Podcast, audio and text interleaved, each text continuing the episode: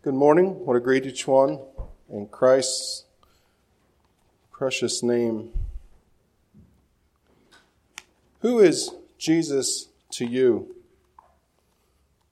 Jesus has many attributes. When you think of that question, I'm going to look at two this morning. Um, this evening, my wife, children, and I are singing at the um, senior citizens meal that they put on at the RMYC. So you see a theme between that, the songs that we're singing, and this is probably why my mind went to this. But we're singing songs about Jesus being a shepherd. And so, as we practice those songs this week, my mind has been thinking about that theme. But Jesus is also other things.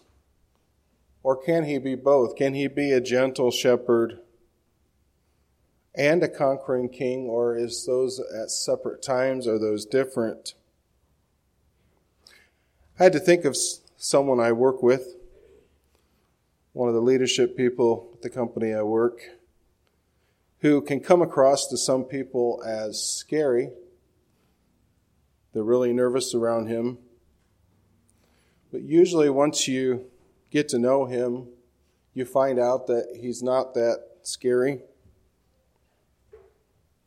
And if you work hard, do a good job, he's not that hard of a person to get along with. But if you don't do a good job and you mess around a lot, you have reason to be scared around him. He that he wants to get work done. Obviously, he needs to. Is it the same with Jesus? If we're obedient, following him, is he a gentle shepherd? And if we're disobedient, is he a scary, conquering king? And so that's what I want to look at this morning. Is Jesus two faced? Sometimes one, sometimes another.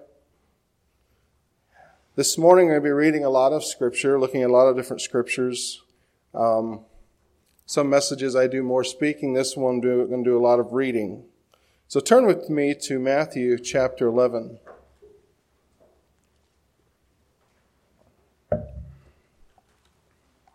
Matthew chapter 11, I'm going to look first at verses 28 through 30. As we read these verses, does it sound like Jesus is a shepherd or a king? Come unto me, all ye that labor and are heavy laden, and I will give you rest.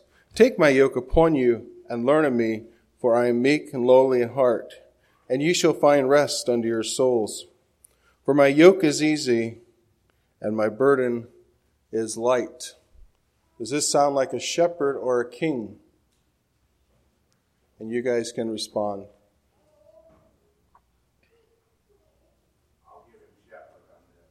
this. Yes, it sounds like a gentle, loving shepherd. Someone who wants to make our burdens lighter, who wants to take care of it. It says he'll find rest under our souls. That sounds like a shepherd who wants to provide a safe, restful place for his sheep. But now we're going to go back to verse 20 of Matthew 11 and start reading there. Then began he to upbraid the cities wherein most of his mighty works were done, because they repented not. Woe unto thee, Chorazin! Woe unto thee, Bethsaida! For if the mighty works which were done in you had been done in Tyre and Sidon, they would have repented long ago in sackcloth and ashes. But I say unto you, it shall be more tolerable for Tyre and Sidon in the day of judgment than for you. And thou, Capernaum, which art exalted unto heaven, shalt be brought down to hell. For if the mighty works which have been done in thee had been done in Sodom, it would have remained unto this day. But I say unto you that it shall be more tolerable for the land of Sodom in the day of judgment than for thee. At that time Jesus answered and said, I thank thee, O Father, Lord of heaven and earth, because thou hast hid these things from the wise and prudent, and hast revealed them unto the babes. Even so, Father, for it seemed good in thy sight. All things are delivered unto me of my Father. And no man knoweth the Son but the Father, neither knoweth any man the Father save the Son, and he to whomsoever the Son will reveal him. Same passage. Does this sound like a gentle shepherd or a king? A king. So are we seeing someone who reacts, who re- goes back and forth? Or is he both at the same time? Who were Tyre and Sidon? They were two port cities um, north of Israel, located in what today is Lebanon. Um, I think it would have been Lebanon back then also. They were pagan cities, and God warned them repeatedly that they needed to repent or they would be judged. And God would go ahead, go and judge them later on. Um, according to gotquestions.org, Nebuchadnezzar besieged Tyre in 585 BC, and Alexander the Great completely destroyed it in 322 BC.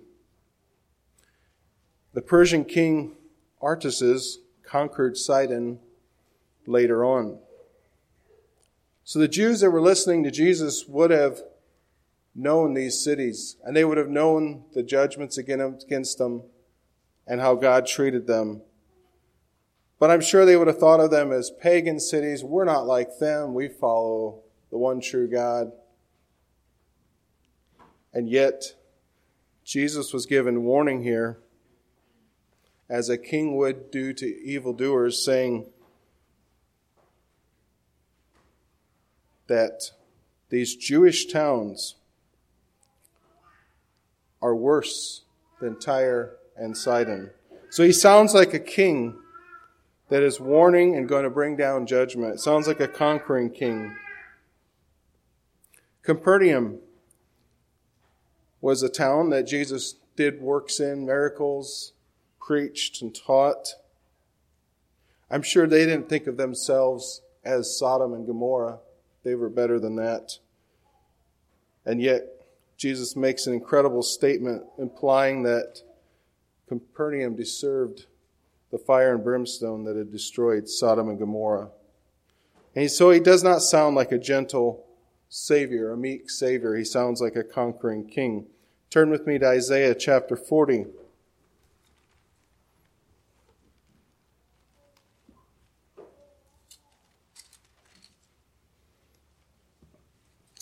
Isaiah chapter 40, beginning at verse 1.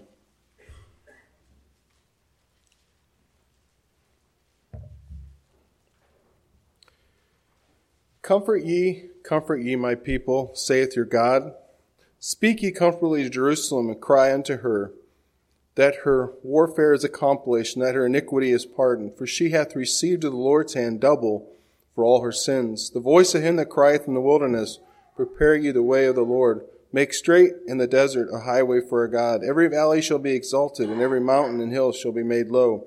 And the crooked shall be made straight, and the rough places plain. And the glory of the Lord shall be revealed, and all flesh shall see it together. For the mouth of the Lord hath spoken it. Once again, here we see the characteristics of a shepherd comforting his sheep, wanting to prepare a way. The shepherd would make sure that the path, that the fields where he was taking his sheep were ready for his sheep. This is speaking here more of John the Baptist than of Jesus. And in a way, John the Baptist, we, we, he's called the forerunner of Jesus. There's some comparisons you can make between John the Baptist and a shepherd. He wasn't the good shepherd, he was a shepherd who came and prepared the way for Christ, the ultimately the good shepherd. He lived a rough life, spending many days outside under the stars. As far as I know, he wasn't necessarily a highly educated man. He didn't live a comfortable life, but rather made many sacrifices to preach and draw people to God to repent. So we see more of a a gentle shepherd, and Jesus was the same way. But then if we go on to verses 10 through 14, we see a different side here. Behold, the Lord God will come with a strong hand, and his arm shall rule for him. Behold, his reward is with him, and his work before him. He shall feed his flock like a shepherd. He shall gather the lambs with his arms, and carry them in his bosom, and shall gently lead those that are with young. Who hath measured the waters in the hollow of his hand, and meted out the heaven with the span, and comprehended the dust of the earth in a measure, and weighed the mountains in the scales? and the hills in a balance. Who hath directed the Spirit of the Lord, or being his counselor, hath taught him? With whom took he counsel, and who instructed him, and taught him in the path of judgment, and taught him knowledge, and showed him the way of understanding? Yes, verse 11 says he'll feed his sheep like a, he'll feed his flock like a shepherd. He will gather lambs. But then, as we go on in the, other, in the next few verses, it sounds more like a king who makes decisions and is not necessarily told where to turn. He does the turning, he does the leading, he makes the judgment. These word pictures are amazing here. First, it says, All nations added together don't compare. If you stacked all the nations up together, they don't compare to God and to Christ. It says if you took all the trees of Lebanon to use for a burnt offering, it still would not be overdoing it in comparison to who God is. He could pick up the isles, the islands, and hold them because of how great He is. And so we see an all powerful ruler who rules the whole universe, created it and then rules it. And so we see more of a conquering king than a gentle shepherd. Turn with me now to Luke chapter 15.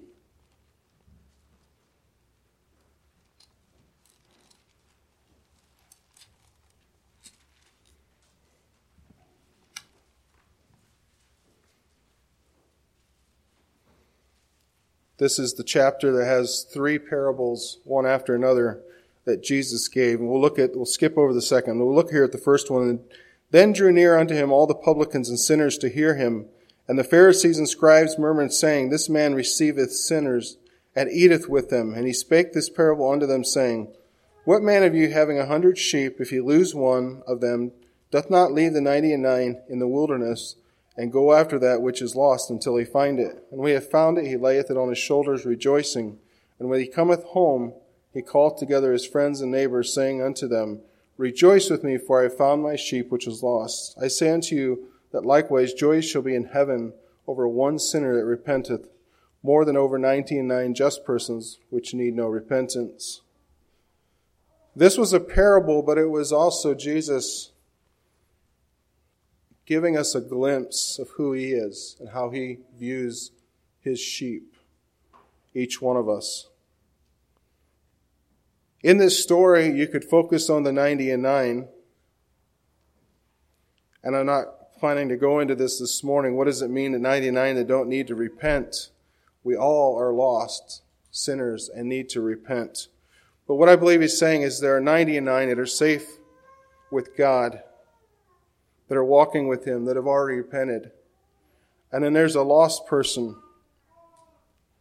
That Jesus loves that person like a shepherd and is willing to do whatever it takes. And we know that He did that. He not only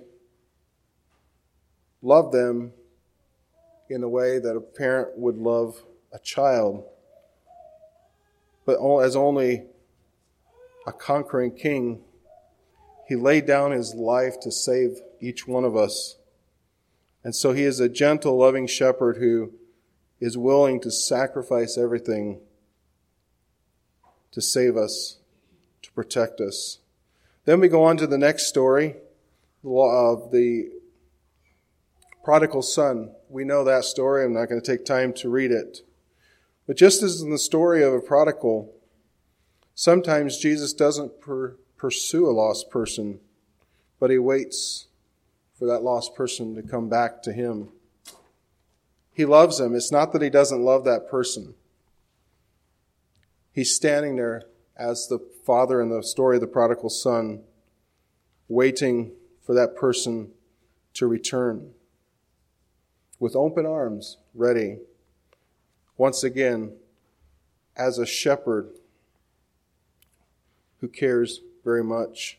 1 Peter 2:25 says for we were as sheep going astray but are now returned unto the shepherd and bishop of our souls. He wants us if we are walking with him to return and be back in his fold. Back to the idea is Jesus two faced when we see sometimes him as a gentle shepherd and other times as a conquering king? Or do we look at it in a different way this morning? Can he both be a shepherd and a conquering king at the same time? And as I dug into this more, I thought, you know, as if he can be both at the same time, and I believe he is, but let's look at this, let's think about this this morning. Because he's a conquering king and a shepherd, he's the ultimate shepherd with power over everything. If we think of the example of sheep in a physical sense, but with his power, he has power over the weather and power over all the enemies of the sheep. He has the power to stop a wolf or coyote from grabbing one of the flock and killing it. He has the power to stop a flood from carrying part of the flock away. This week I saw a video from Iran that they were having some flash flooding there. And in the video, you saw 20 or 30 sheep being washed away in the flood. Here on earth, earthly shepherds can't stop that. But Jesus, being the ultimate shepherd, but also a conquering king, has the power to deliver from the flood, from anything that can happen to us physically or spiritually. Then, thinking about him being a king, a conquering king, he's also greater than any king here on earth could ever be because he's a shepherd at heart while being king. You may hear people discuss world leaders, leaders of the past, present. And I've heard people talk about was it better to be ruled by a benevolent dictator? Someone who's a dictator has all power, he can't be taken out of office. But yeah, he just kind of lets everything go. He doesn't dictate everyone's life. A benevolent dictator. Is that better? Or rather, would you rather have a malicious democratically elected leaders because there's been lots of those in the last hundred years. Yes, they're put in democratically, they're voted in, but they are not looking out for the people's best. Jesus is neither. He's not a benevolent dictator. He's a king who's not elected. He's appointed, he appointed himself, or the Father did. But he's also a king with a shepherd's heart who has power over all. Another verse I'm just going to read quickly, 2 Corinthians 10:1 says, Now I, Paul, myself beseech you by the meekness and gentleness of Christ, who in presence am base among you, but being absent and bold towards you. Paul was saying a lot, you know, he said a lot of things about Christ. But here he emphasizes Jesus' meekness and gentleness. And yet, at other times, Paul would bring out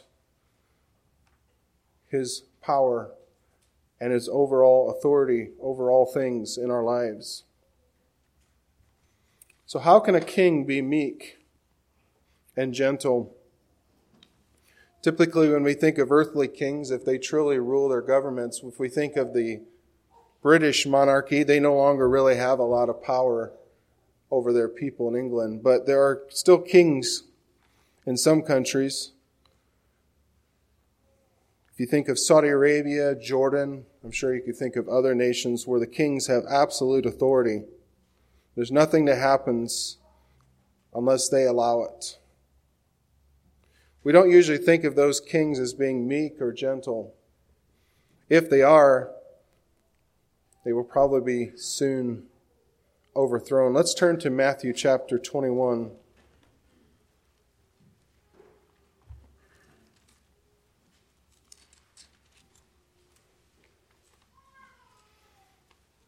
Matthew chapter 21, beginning at verse 1. And when they drew nigh unto Jerusalem, and they were come to Bethphage under the Mount of Olives, then sent Jesus two disciples, saying unto them, Go into the village over against you, and straightway you shall find an ass tied and a colt with her. Loose them and bring them unto me. And if any man say aught unto you, ye shall say, The Lord hath need of them, and straightway he will send them. All this was done that it might be fulfilled, which was spoken by the prophet, saying, Tell ye the daughter of Zion, Behold, thy king cometh unto thee, meek and sitting on an ass and a colt, the fall of an ass. And the disciples went and did as Jesus commanded them. They brought the ass and the colt and put on their clothes, and they set him thereon. And a very great multitude spread their garments in the way, and others cut down branches from the trees and strawed them in the way. And the multitudes that went before and that followed cried, saying, Hosanna to the Son of David. Blessed is he that cometh in the name of the Lord. Hosanna in the highest. And when he was come unto Jerusalem, all the city was moved, saying, Who is this? And the multitude said, This is Jesus, the prophet of Nazareth of Galilee. So we see a mixture here as Jesus came to Jerusalem. In a sense, he was behaving like a conqueror would, as a king would, coming symbolically to be king of Jerusalem. But yet, he didn't do it on a great horse. He didn't do it with an army armed to the teeth. He came as a meek man on a donkey instead of on a horse. And that's how Jesus is. He's both a conquering king and a meek and gentle shepherd. We move on here, verses 12 to 16. And Jesus went into the temple of God and cast all them that sold and bought in the temple and overthrew the tables of the money changers and the seats of them that sold doves. And he said unto them, It is written, My house shall be called a house of prayer, but ye have made it a den of thieves. And the blind and the lame came to him in the temple, and he healed them. And it goes on to say how the chief priests were angry, and the scribes were angry with him. So we see both sides of Jesus, and often in the same day, you'll see a side of him being gentle and meek, and you'll see the side of him as king. The rulers were very upset with Jesus because the people called him the son of David. And this had great significance. It meant that they viewed him as someone much greater than they were as rulers. Most likely they were jealous. I won't take time to read it. John 11 says the story of Lazarus. We know this story, how, how he came to Martha and Mary, Lazarus' sisters. And we see a loving shepherd who cared about and sorrowed with his friends. And yet we also see a conquering king, someone who had all power then to bring Lazarus back from the dead. Matthew 9, 35 to 36, and Jesus went about all the cities and villages, teaching in the synagogues and preaching the gospel of the kingdom and healing every sickness and every disease among the people. When he saw the multitudes, he was moved with compassion on, on them because they fainted and were scattered abroad as sheep, having no shepherd.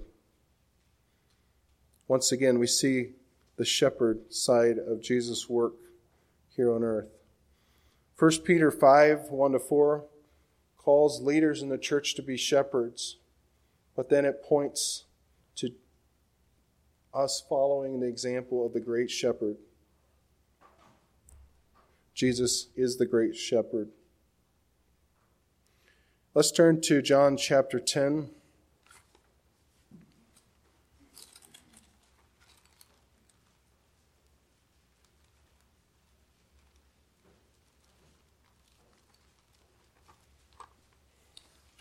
John chapter 10, verse 1. Verily, verily, I say unto you, he that entereth not in, not by the door into the sheepfold, but climbeth up some other way, the same is a thief and a robber. But he that entereth in the door is the shepherd of the sheep. To him the porter openeth, and the sheep hear his voice. And he called his own sheep by name, and leadeth them out. And when he putteth forth his own sheep, he goeth before them, and the sheep follow him, for they know his voice. And a stranger will they not follow, but will flee from him, for they know not the voice of the strangers. This parable spake Jesus unto them, but they understood not the things which they were which he spake unto them. Then said Jesus unto them again, Verily, verily, I say unto you, I am the door of the sheep. All that came ever before me are thieves and robbers, but the sheep did not hear them. I am the door, for by me if any man shall enter in, he shall be saved, and shall go in and out and find pasture. The thief cometh not but for to steal and to kill and to destroy. I am come that they may have life, and that they might have it more abundantly. I am the good shepherd. The good shepherd giveth his life for his sheep. And I'm going to stop there. We can find comfort in understanding that Jesus is both a good shepherd and a conquering king. If he was only a good shepherd and that's where it ended, what about those times when we look around us and it appears that Things are getting out of control in the world around us. A lot of evil is happening. Sin seems to be abounding more and more. But we also understand that He's a conquering King. Turn with me to Revelations chapter 19. Verses 11 to 16.